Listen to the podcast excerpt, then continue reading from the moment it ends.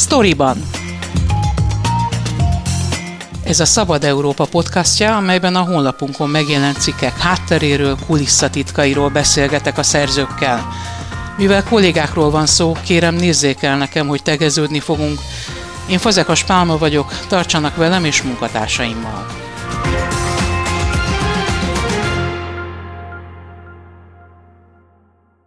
Kósa Andrással a Szabad Európa főmunkatársával beszélgetek, aki az elmúlt hetekben több cikkben is foglalkozott a Dunafer sorsával.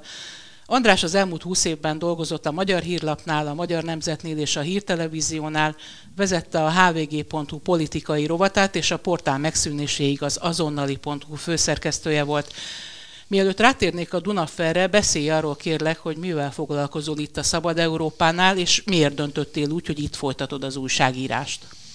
Szervusz, és üdvözlöm a hallgatókat is. Hát a, amikor végül is én megkaptam ezt a felkérést Tibortól és Pablótól, akkor az egyik, hát hogy is mondjam, nem titkolt kérésük vagy céljuk az volt ezzel, hogy a Szabad Európa belpolitikai tartalmait egy kicsit erősítsék. Én ugye alapvetően belpolitikai újságíró vagyok, bár a külpolitika sem áll messze tőlem, és az európai ügyekkel is nagyon szívesen foglalkozok.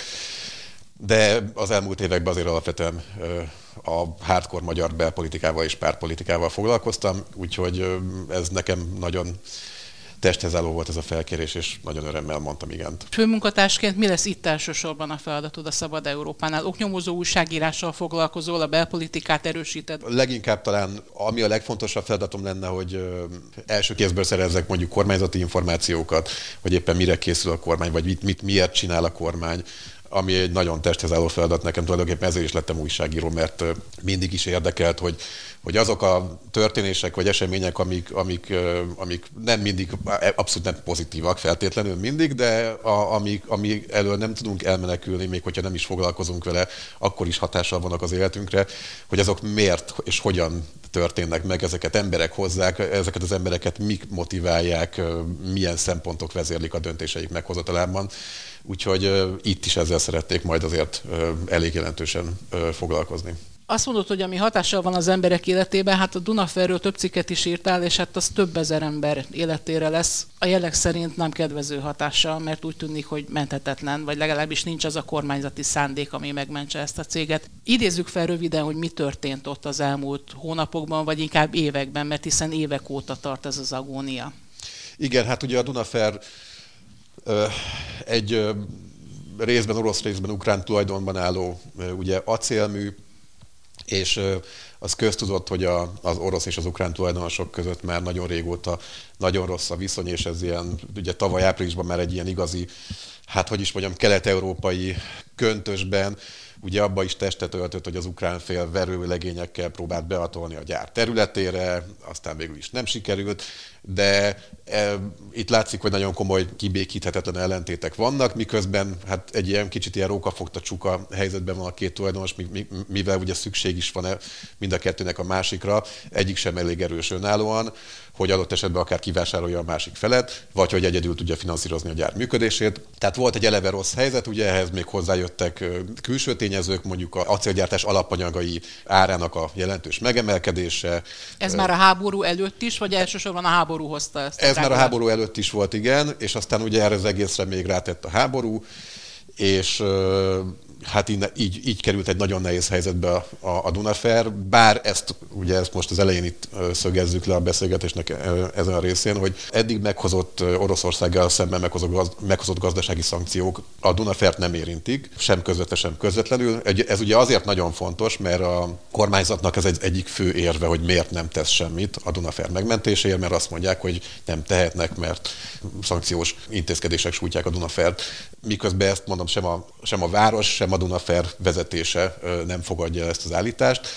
De emiatt egyőre semmilyen konkrét kormányzati lépés nem történt, és egyébként a, ugye a város vezetése már két éve érezte azért, hogy itt előbb-utóbb ebből a helyzetből a, elsősorban a tulajdonosok közti ellentét volt még akkor, ami ugye kockázat jelentett a Dunafer működésének a jövőjére, de már két éve a Dunai Városi Közgyűlés minden párt támogatásával, tehát a helyi Fidesz egyértelmű támogatásával egy határozatba kérte a kormányt, a kormányzati eszközöket bevetve próbálják meg letisztázni, hogy akkor most tényleg mi a, mi a, a konkrét tulajdonosi háttere a Dunafernek, hogy milyen ö, ellentétek vannak a, a tulajdonosok között, és hogy ebbe a kormány mondjuk közvetítésével hogy lehetne megoldást hozni, de két éve nem történt semmi, és erre jött még rá a háború. Mekkora értéket képvisel a Dunai Vasmű korszerűnek számít, vagy nem. Ugye itt ez azért is érdekes, mert a polgármester, akivel beszélgettél, azt mondta, hogy bár bizonyítékai erre nincsenek, vélelmezi, hogy akár az is a kormány tervei között szerepelhet, hogy szánt bedönti ezt a céget, és majd valamilyen élelmes nerközeli vállalkozó lecsap erre a lehetőségre. Tehát valós üzleti lehetőség ez? Ugye a Dunaferesek azt mondják, hogy ha itt a kohó leáll, akkor a céget gyakorlatilag nem lehet újraindítani. Ez nem úgy működik, hogy lekapcsolom a villanyt, meg felkapcsolom a villanyt, hanem akkor szétesnek az alkatrészek, és rettenetes kár Igen. történik. Hát, hogy mekkora értéket képvisel a maga a Dunafer, arra szerintem egy, egy, egy mutató, ami elég jó példa, hogy ugye minden évben több milliárd forint társasági nyereségi adót fizet a városnak. Tehát ez azt mutatja, hogy azért ez egy, egy stabil, profitábilisan jó működő cég, és és ugye a másik pedig, hogy 4500 embernek ad közvetlenül munkát, és a beszállítókon keresztül kb. 20 ezer embernek ad még megélhetést a, a, a Dunafer, tehát Dunai város szempontjából azért ez egy alapvető jelentőségű társaság. Engem egyébként egy kicsit emberileg is azért is érintett meg az a dolog. Egyrészt azért, mert Székesfehérvári vagyok, tehát minden Fejér megyei történés egy kicsit jobban is jobban érdekel, mint, mint mondjuk, hogyha esetleg máshol történne. A másik pedig az, hogy azért már nem voltam olyan kisgyerek, amikor a rendszerváltás megtörtént, és amikor Székesfehérváron elkezdtek bezárni a, az Ikarus, a nehéz fémöntöde, amikor a videóton elkezdett leépülni, amikor a könnyű fém elkezdett leépülni, akkor az közvetlenül például apukámat is érintette, őt is elbocsájtották, anyukám is volt munkanélküli.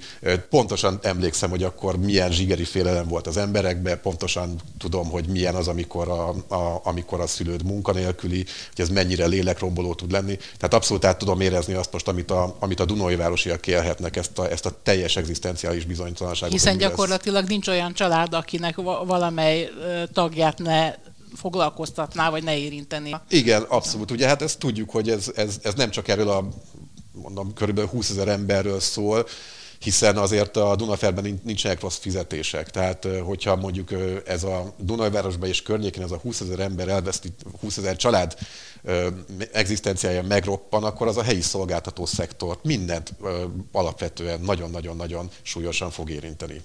Elképzelhetőnek tartott, hogy happy end lesz ennek a vége valamilyen szempontból. Ugye az utolsó hír az december másodikai a Dunaferről, ami arról szólt, hogy az elektromos áramról lekapcsolják gyakorlatilag, aztán megjelent hirtelen egy kormányrendelet, amelyik azt mondta, hogy hát azért ez nem úgy van, hanem a biztonságos leállást szavatolása érdekében meg kell tervezni, hogy hogyan is kapcsolják le, le az energiáról, az áramforrástól. Ez azért elég vészjósló. Tehát úgy tűnik, mintha erről már döntés született volna valahol. Hát én is attól tartok. Tehát, hogy hogy sajnos nem lesz igaz a Pintér Tamás Dunajvárosi polgármesternek, és nem, végül is most nem az a forgatókönyv fog lejátszódni, hogy az utolsó pillanatban jön valaki kormányközeli szereplő, és akkor az ő kezére átjátszák a céget, hanem én, én is attól tartok, hogy itt egyszerűen elengedte a cég és a város kezét is a kormányzat, és itt már csak a biztonságos leállítás az, ami a döntéshozók szem előtt lebeg. Folytatod -e a történetet? Mindenképpen szeretném folytatni, majd igen, különösen az emberi vonatkozásaival is, tehát ha ne adj Isten tényleg bekövetkezik a legrosszabb a gyár szempontjából, vagy végül is a, a, a bezárás vagy a leállás, akkor azért az a, mégiscsak az ország egyik egy fejlett városról beszélünk magyar léptékbe, az, azzal szerintem mindenképpen foglalkozni kell majd, hogy, hogy egy ilyen traumatikus esetnek milyen hatása lesz majd a városra és a közvetlen környezetére.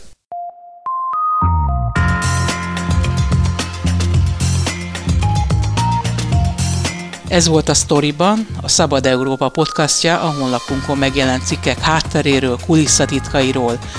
Én Fazekas Pálma vagyok, köszönöm figyelmüket munkatársaim nevében is.